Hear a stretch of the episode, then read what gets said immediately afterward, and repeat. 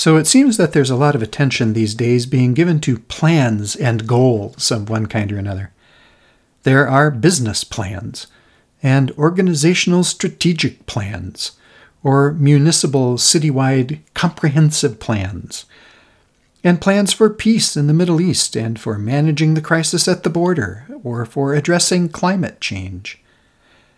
High school and college students looking to graduate in a few months this spring are constantly being asked about the plans and goals they have for their lives. At another point on the life spectrum, folks in pre- and post-retirement are similarly asked about their plans and goals for what's often called the third chapter of their lives. People of faith will wonder and pray about God's plan for their lives. When daily life can feel so overwhelming, or when everything feels like it's supposed to be a priority, how can it make sense to make plans or have goals, let alone to live with intention into some sense of vocation or calling or meaning or purpose? I'm Chris Johnson. Welcome to another episode of Pause, Purpose, Possibility. My guest this time is the wise and delightful Doctor Danielle McGeough, founder and host of the podcast Plan Goal Plan. She talks with me about reimagining what goal setting and planning can be. She invites people to step into their full potential in a way that both gives them energy and joy and calls forth mindfulness and presence in the here and now. Noting that women underestimate their capabilities by fifty percent as compared to men, and even more so among women of color, Danielle makes the case that planning and goal setting needs room for adaptability, resilience, and emergence. It needs to fuel an expansive imagination that taps into the deep yearnings and callings within us. You want to learn how to plan? You want to hang out with some moms, she says, and goes on to describe playfulness as key to the relationship between parenting, planning and goal setting, leadership, and, wait for it, improv theater. Doctor Danielle McGeough is a professor, mom, business owner, community volunteer, and organization junkie, she says. On the faculty of the University of Northern Iowa in Cedar Falls, Iowa, she has more than eighteen years of experience in teaching and a real knack for guiding people as they learn about themselves. She started Plan Goal Plan to help working moms gain clarity on who they are and on what matters. And trust me, it's accessible and meaningful to everyone.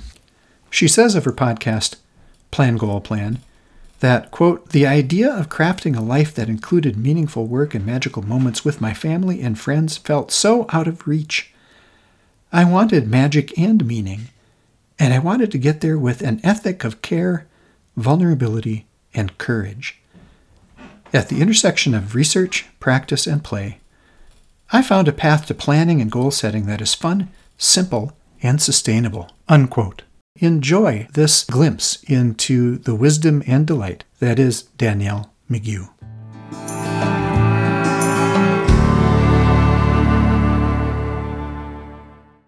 My friend and inspiration in so many ways, Danielle McGeough is with us today, and uh, I'm just so tickled. Uh, this podcast is happening in no small measure because of Danielle McGeough, and she's been teaching me how to do it, and uh, always with such a spirit of warmth and enthusiasm and grace and hospitality and uh, and excitement. And so I am excited in turn to have you with me today, Danielle. So welcome. Well, thank you. I'm I'm so excited to be here. I, I as soon as you told me that I like have inspired you, I like immediately welled up in a really geeky way uh, because, you know, you have been um, so instrumental to me sort of navigating my way through this wild world and um, and stepping into, I think, much of my own potential. And so it is a joy to be here. And I'm so grateful that you have unleashed your unique voice into the world. Um, so thank you. Thank you. Wow. Bless your heart. Thank you. Uh, I will, of course, uh, have uh, some show notes about you and this episode, but um, that people can read and get a sense of who you are and so on. But I, I, I have found myself inviting people who are kind enough to be with me in these uh, at little adventures to, to, in your own way, tell us a little bit about who you are. What do you want people to know about you? Um, who do you know yourself to be these days? Ah, well, these days, I think I'm in a process of growing and evolving. Um, so exciting. Who knows where I'll be in a, a few weeks or a few months. Love um, it. Love it. You know, so I'm definitely in a season, a season of mothering. Um, I have two small kiddos. They're six and eight, and they are wild and wonderful and hilarious, and teaching me a lot about life and being present and creating joy. Oh, they're the most joyful weirdos. It's spectacular. And, uh, you know, I am a full-time professor at the University of Northern Iowa, where I teach in kind of a bunch of different areas. So my degree is in communication and media, but I teach in a in an area called performance studies, where I am really fascinated with ways that we can use creative forms of communication to engage in problem solving and community building. And more recently, I've always been interested in social change. Um, and more recently, I'm really interested in personal transformation. And so I'm trying to step into an identity of, um, I've been trying this on a little bit, but like a world-class thought leader in the area of personal transformation. That sounds like wildly audacious to say out loud. Um, and I don't sort of say that to brag, but to say that to give myself permission to step into that identity yeah, so yeah. that I can serve others in that capacity. Um, so I'm, I'm a, aspiring podcaster. I've been podcasting for about a year now. I have a podcast called Plan Goal Plan. Um, and I work with, you know, working moms that, you know, want to be as passionate about their personal lives as they have been about their professional lives. And I help them do that through a holistic and women-centered approach to goal setting and planning. And I, it's been such a joy to sort of step in to a new way of teaching. And I think that's something that you taught me, Chris, is to go to think about vocation mm-hmm. as something that transcends a particular role that you're in. So to think about teaching as something that, of course, I do in the classroom, but how am I teaching in my leadership positions with other faculty? How am I teaching in my podcast? How am I teaching in my one-on-one coaching sessions? And so, you know, I think that's something that was really inspired by work that I had done with you, um, is to really expand what maybe I consider vocation and how vocation is performed or done on a daily basis. Mm. Wow. Thank you for that. There's so much there. Um, can you say a little bit more about um, the connection between personal transformation and social change? Since mm-hmm. you spoke about having hearts for each of them, how are they linked? Well, you know, I think that I'm still trying to tease some of that out. So, you know, for years I was studying social change. I'm, you know, performance studies, if I had to explain it in a nutshell, it's sort of, it's anthropology meets theater. And so, yeah. you know, and so how does, you know, I've always been really interested in culture and storytelling, and I've been fascinated in identity. And sometimes that's group identity and sometimes that's personal identity. And at one point, I was teaching a performance and social change class where I was, you know, really interested in creative modes of communication that people use to, you know, gather people together to make a point on something, right? So maybe it's something fun like flash mobs huh. or, you know, just really creative. You know, now we might think about TikTok videos or different ways that we garner attention. and and use really creative forms of expression to do that. And at some point when I was teaching this performance and social change class, I realized that my students, I needed them to understand what they were asking of other people when it came to change, mm-hmm. right? That change, changes, you know, can be really exciting, but it also can be really hard, and it can come with an experience of grief or loss. And yeah, right. So if they're going to, you know, create an event, create a performance, and ask a whole group of people to shift their position, they needed to do that in a place where they honored sort of what they were asking people to do. And at that point, I created a series of assignments that asked them to engage in some personal change. So actually one of them was called like artsy fartsy me or something, you know, really academic-y like that. And, and, Uh, what I asked them to do is every single day, I want you to do something artsy fartsy. You get to determine what artsy fartsy means. And we talked about how hard is it for you to create ten minutes a day for you to do something artsy fartsy. This is something you chose yeah. that you love doing. That is you expressing yourself, and you're still struggling to do it for ten minutes every single day. And, and I created that assignment, um, because I wanted them to understand if that's, if that's that hard for them, what is it that they're asking people to do? And so to, it came from a place where I really wanted them to have some empathy mm-hmm. before engaging in some of these other tactics of social change. Um, and, you know, now I'm seeing all sorts of threads between ways that we engage in social change and ways that personal transformation happens too. And of course, you know, in a lot of ways too, I think that if we aren't well as individuals, if we don't, if we aren't taking care of ourselves to sort of step into these larger roles of creating impact that, you know, ripples across many identities and many people, we have to, we have to be well ourselves in order to do that. And so I I think that I'm excited for all of the connections, all of the dots of connection that I've made, and I'm going to continue to make as I think I continue the work that I'm doing. And what more can you tell us about the work that you're doing? Plan, Goal, Plan is the podcast. Where did it come well, from? So- what does it look at? Um Yeah, it, it sort of connects to when I first met you. So, oh. um, so I first met Chris. He was leading and facilitating a leadership academy, a Provost Leadership Academy at the University of Northern Iowa. And I was fortunate enough to have the opportunity to be part of the group. And at the time I was, I was on the struggle bus. Like I was in a tough, tough place when this opportunity came about. Um, I had just had my second kiddo.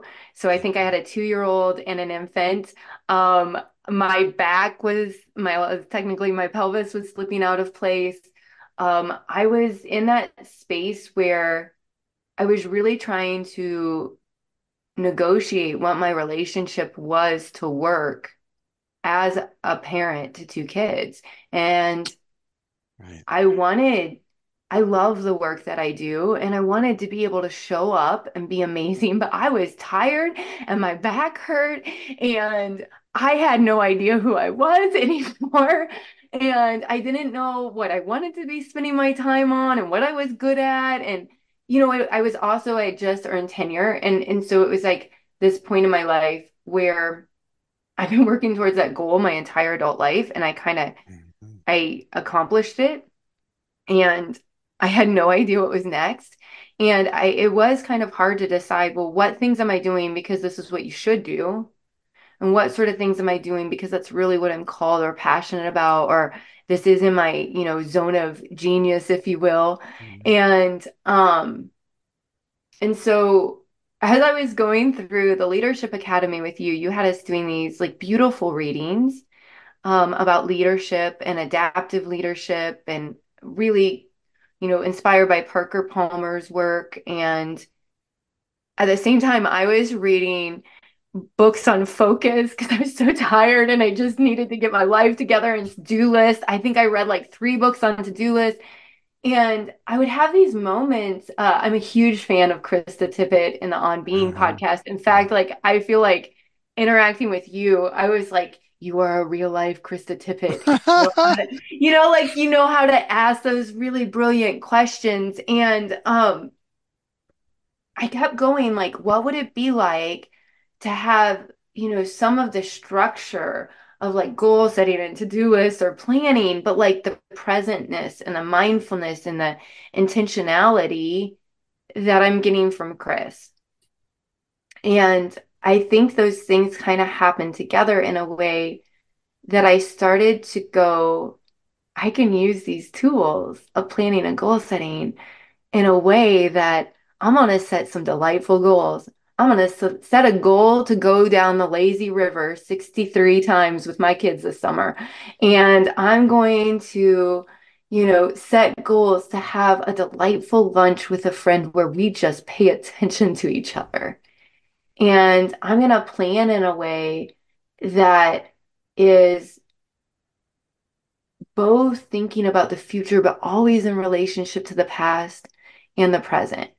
So I'm going to plan in a way that isn't just future oriented, but is informed by the lessons that we're constantly learning. And so that's what I'm doing. I'm like, I'm just trying to put these things together and help people reimagine what goal setting and planning can be. And um, I just want people to step into their full potential. I want people to like, you know, show up somewhere and go, I'm world class at, I don't know, uh, decluttering my house. I like, and just be able to step into that um, and step into their full potential in a way that gives them energy and gives them delight and joy and calls forth mindfulness and presence. Uh,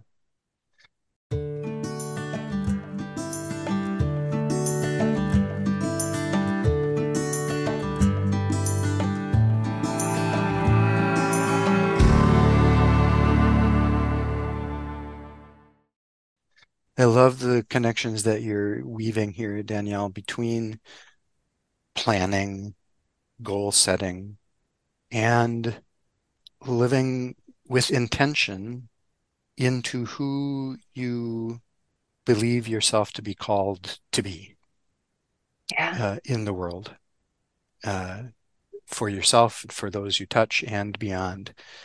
Uh, that strikes me as really profoundly qualitatively different from uh, kind of a, a transactional technical checklist approach to planning and goal setting, which is just about putting checks in boxes and, um, I don't know, making more money or uh, uh, sort of feeding the voracious appetite of white supremacist capitalism, if I yeah. can draw with with uh, big brush strokes.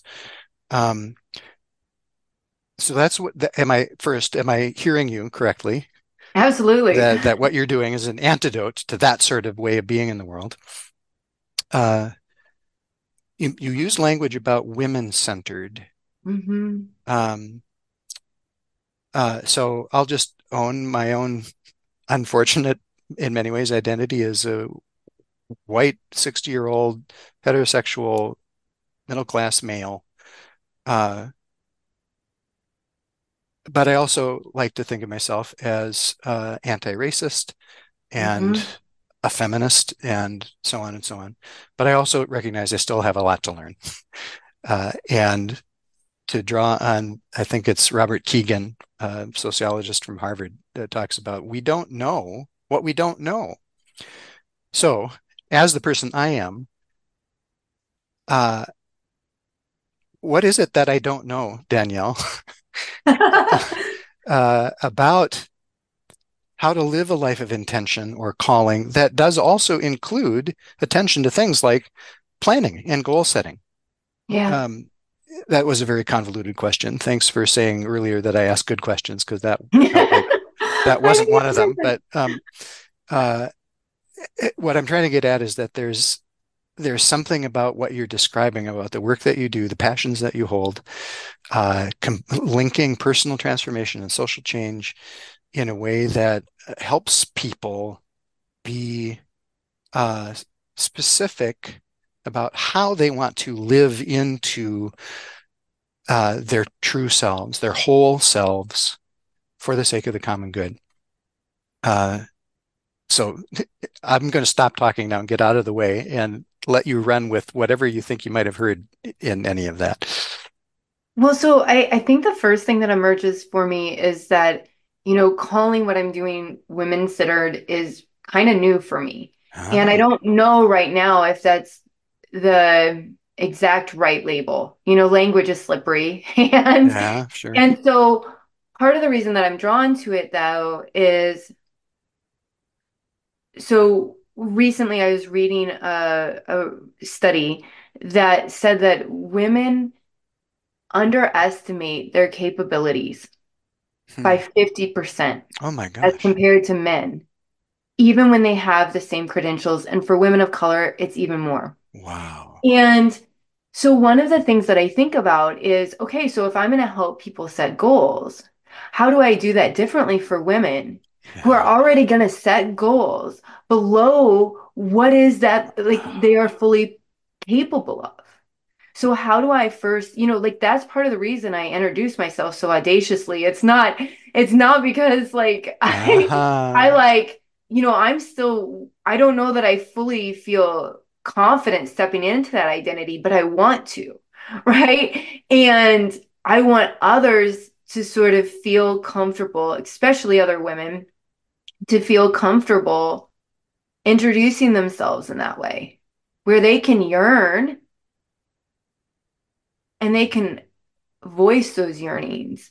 The other thing is, you know, so there are some studies that maybe suggest what we would need is to first just believe that we're capable, and what we imagine we could set ourselves up to do needs to be more expansive.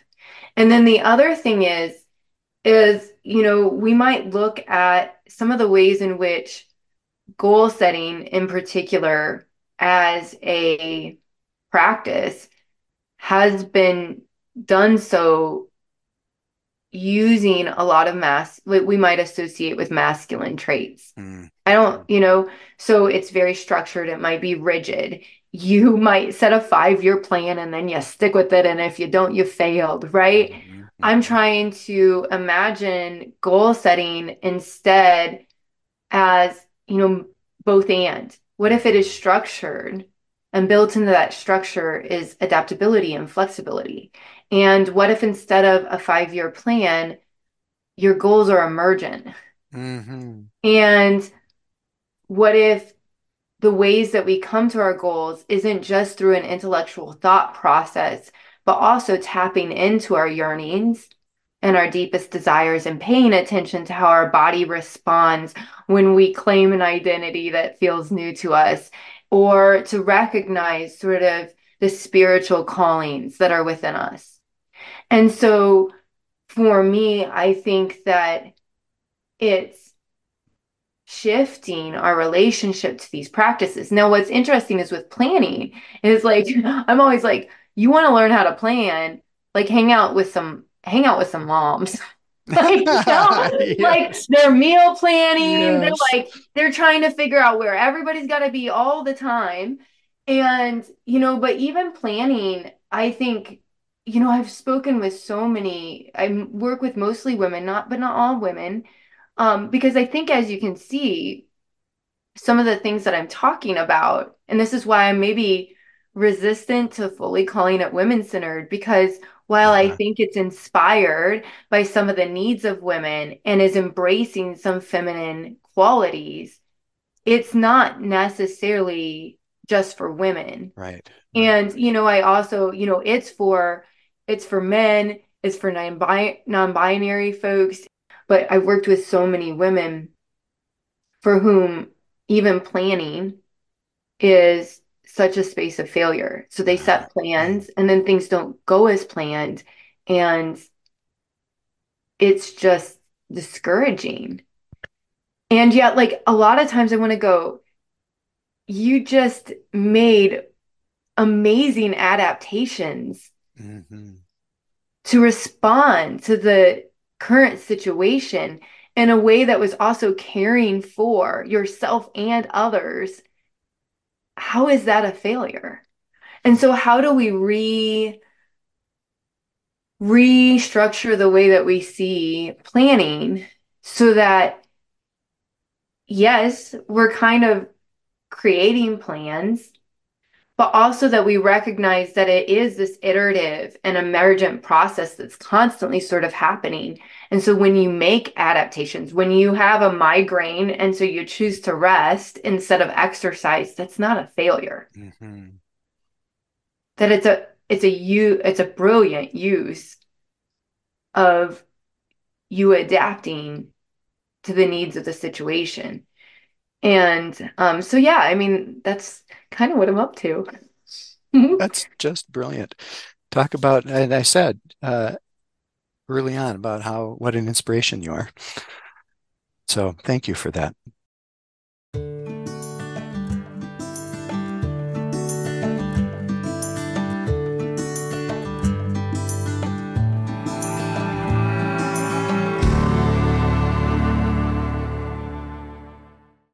And you acknowledged just then about that their life is what it is, and that plans and goals and intentions and aspirations and dreams and visions that we have don't always uh, pan out, right? Um, so what's your own experience, or in the experience, not violating confidences or anything, but in people, the stories of people that you've worked with, what the what has been emerging for you about what happens when goals and plans fail, or when we do fall short of intentions? Then what? Then what? I think that this is really quite a tender um, subject, I think, mm-hmm. because there's, so there's another study that I recently read that talks about the way in which when these, I'm going to call them oopses, happen. Uh, good. Right? When these oopses happen, women tend that there's there's research to show that women tend to make meanings of those incidents as this is how I am, in a very fixed mindset sort uh-huh. of thing. Yeah, yeah. And and much more frequently than men do. So how do we recognize the oopses as an experience that we have as opposed to something that we are? Yeah. And, you know, I think we've kind of joked about, you know, oh, it's a learning opportunity, you know, um, how do you, how do you also shift, you know, how do you go, hey, everything that's happening to me is happening to align me in a way Uh-huh. that moves me closer to my fullest potential. Uh-huh. And so then anything that happens is happening on your behalf, right? And is happening in service of you. And it's to, to use, you know, I use reflection, reflective processes as part of my, you know, daily and weekly planning so that I can look at those oopses and, you know, go, well, what have I learned from this? How do I want to, mm. how do I want to move forward from this? But I also think that, you know, I've been thinking a lot about consistency, and it's come up with in a lot of conversations. And I'm like trying to redefine consistency as less about like, oh, I'm going to exercise X amount of times this week, or like yeah. whatever, yeah. I'm going to write this many times a week. And to really think about consistency is just us trying to close the gap between an oops and trying again. So how do I, I close the gap so that each time I, the distance between my oops and me starting again is a little bit smaller. Mm-hmm. I would say that I do think that what happens a lot is people do make plans, and then when they don't go as planned, they interpret that as a failure. And so then they let go of that as a tool. Yeah. And rather than using the tool as a way to reframe the relationship to what's happening. Mm-hmm.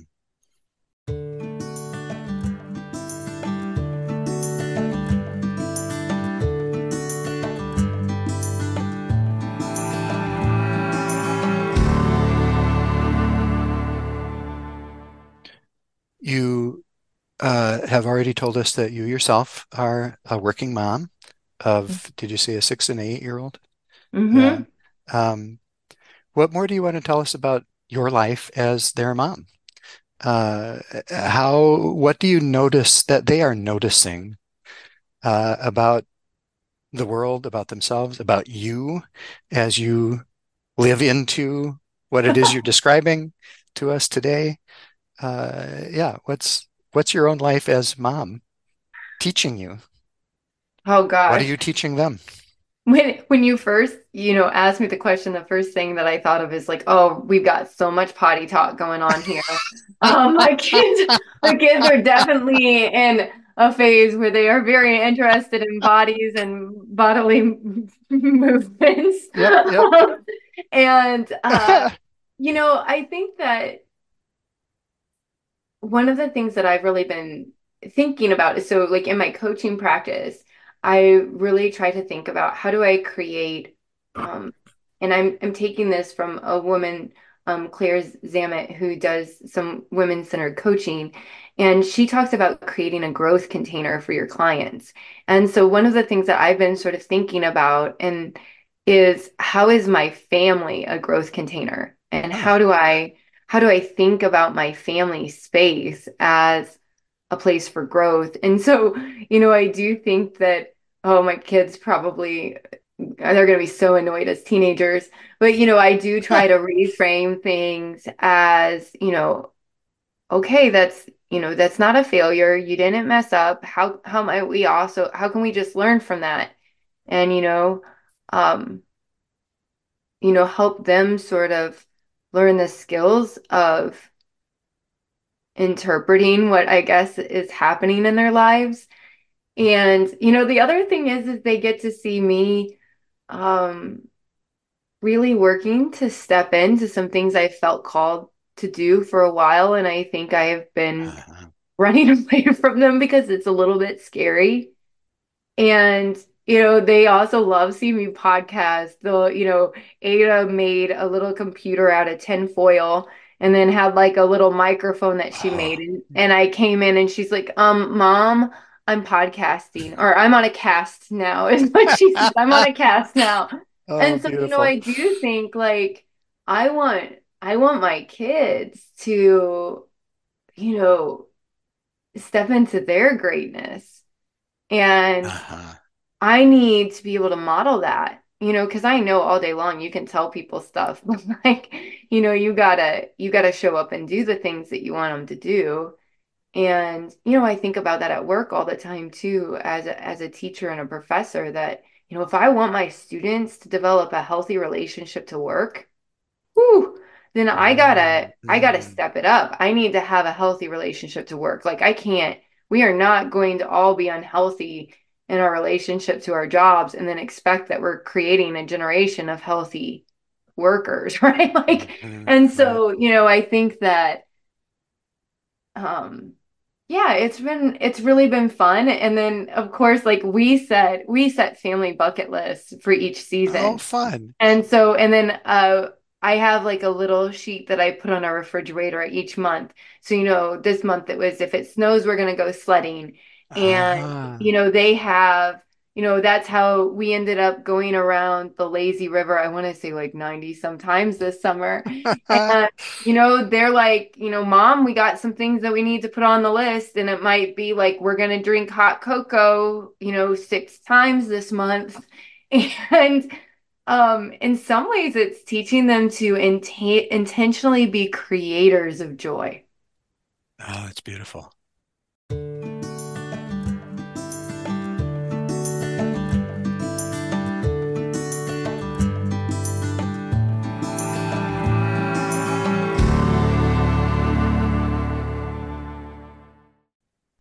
So again, I'm getting the sense that um, your work, your way of being in the world are countercultural.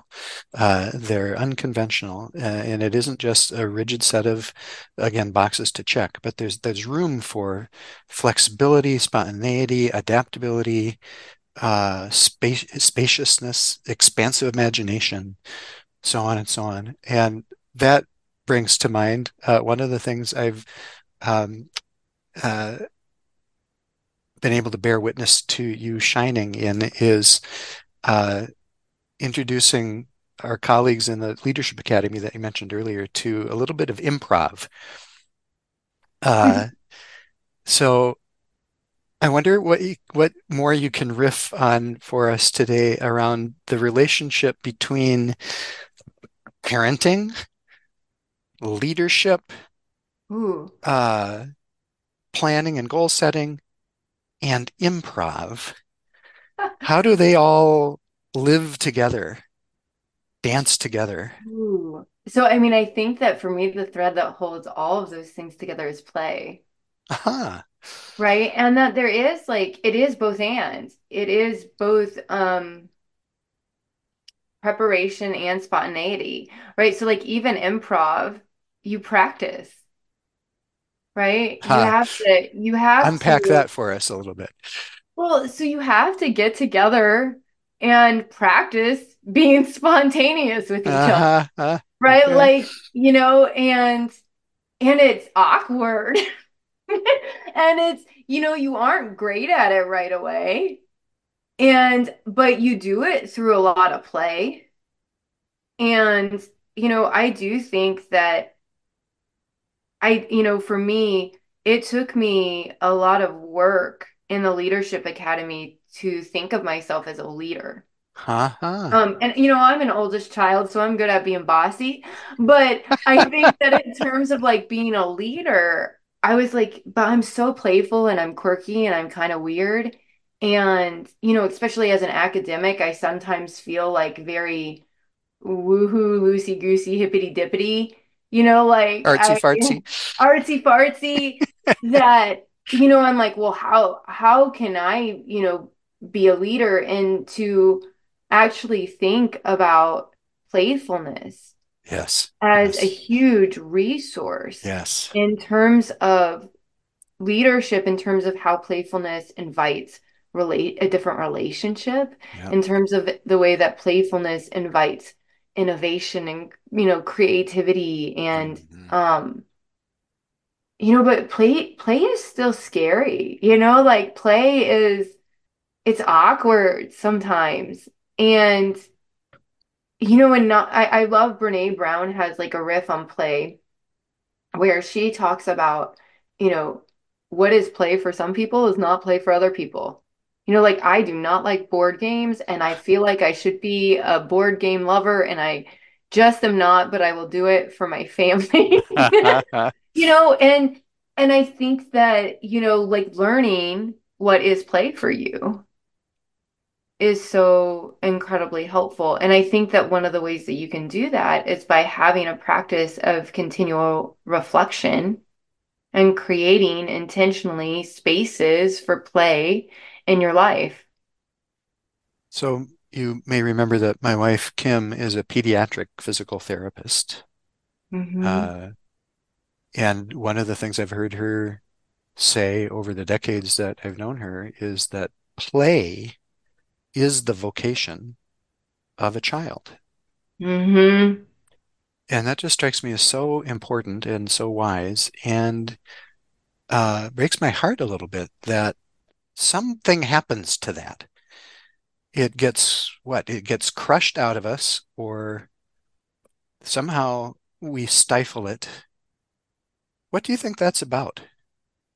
Ooh, I mean, this has been a challenge of mine, you know, sending my kids to school. Yeah. I am a huge fan of public schools. I was raised by um, a public educator, and you know, I sometimes describe it as like watching your kid be domesticated. I don't know. yeah. Um, that, you know, I'm so grateful because my kids are both really well behaved at school, but there's like something about that that makes me sad because they're really wild at home. And I want them to feel like free, yeah. you know, to be themselves at school, but at the same time, I'm really grateful that they're not too disruptive. And, sure, you know, yeah. you know, we do have to interact with each other. Um, I think that, I do think that there's a way that we start to redefine what learning looks like as we get older.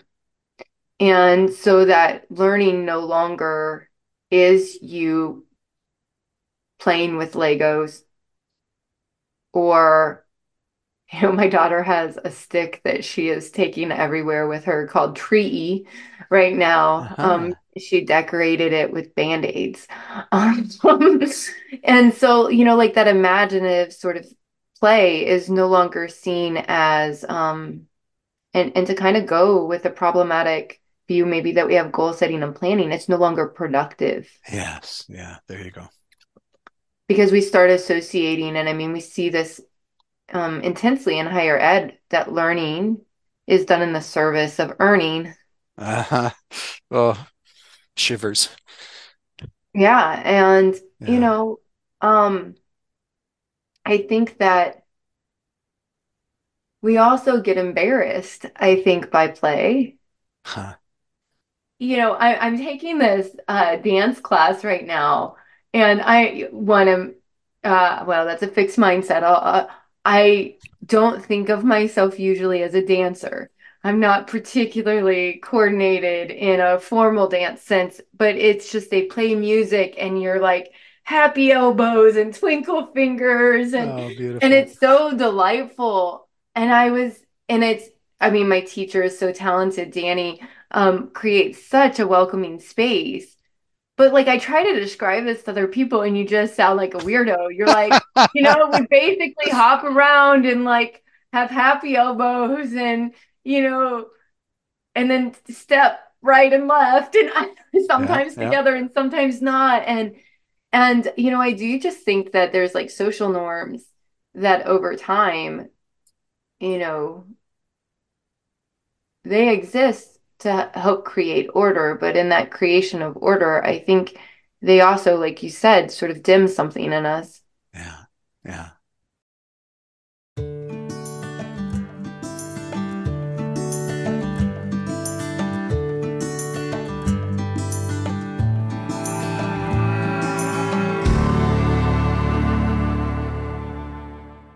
So uh, I will begin to turn the corner to winding us down here, Danielle. Th- what a delight this has been.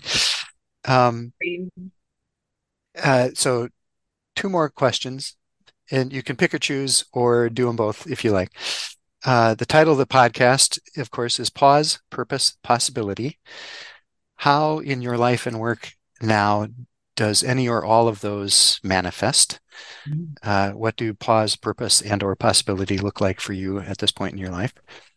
And then the second question would be, um, we try to end each episode with some kind of big question, something to take with you to continue to reflect on, and a practice or action step for folks to take with them beyond. Mm-hmm. So do you have any thoughts about, given where our conversation has gone today, uh, uh, thoughts about a big question and or a practice uh, that we can gift to folks um, before they move on to next week's episode?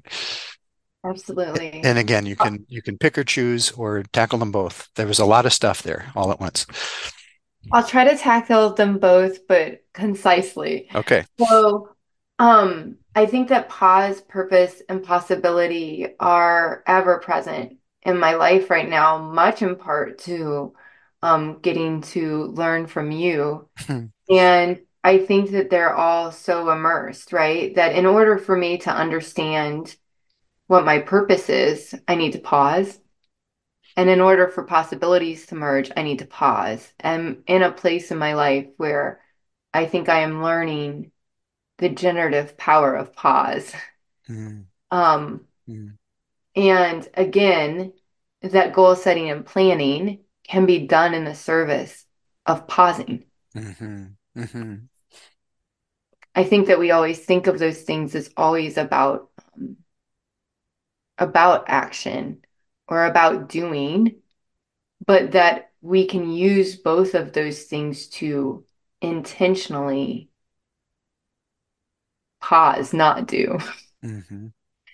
Um, and so I guess connected to that, the question that I would leave with people is, you know, what are you deeply yearning for? Mm. Where is there a deep yearning? And to give yourself, you know, permission to feel that and to imagine what it would be to step into that yearning as something that is possible. And then in terms of an action step, I'll give something incredibly practical. One of my favorite practices is to have something called a daily top three. And this is where you simply, in the morning, write down three things that are the most important or most, um, that you most yearn to do for that day. And this is a little different than just a to-do list. This is different than like what is on your agenda, if you will. You know, and it can be a to-do or it could be a to-be, you know. Mm-hmm. Um, you know, uh, and one of the reasons that I like this practice so much is over time, you collect these little tidbits, these little nuggets of things that you have named as what you're yearning for or what is important to you, and to look for patterns. So, you know, do it for two weeks and then go, where are the patterns? Yeah. Oh, am I listing, you know, am I saying that my family is one of my biggest priorities? Why is my family hardly on my top three? What do, what's going on there? How do I get curious about that? Mm, mm. Um, it's a really wonderful way to start paying attention, if you will, to what you're prioritizing and how that aligns with your purpose.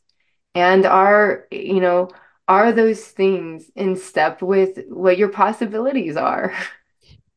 And so, you know, I would say start with a daily top three. Again, beautiful. I am so grateful, Danielle. Thank you for this time. Thanks for the wisdom. Thanks for the glow that you bring to the world and your work and your uh, your kids, to your friends. Uh, this has been such a joy. Thank you. I always glow a little more after talking with you. We'll play in the snow. You bet. Thank you, Danielle. Thank you, Chris.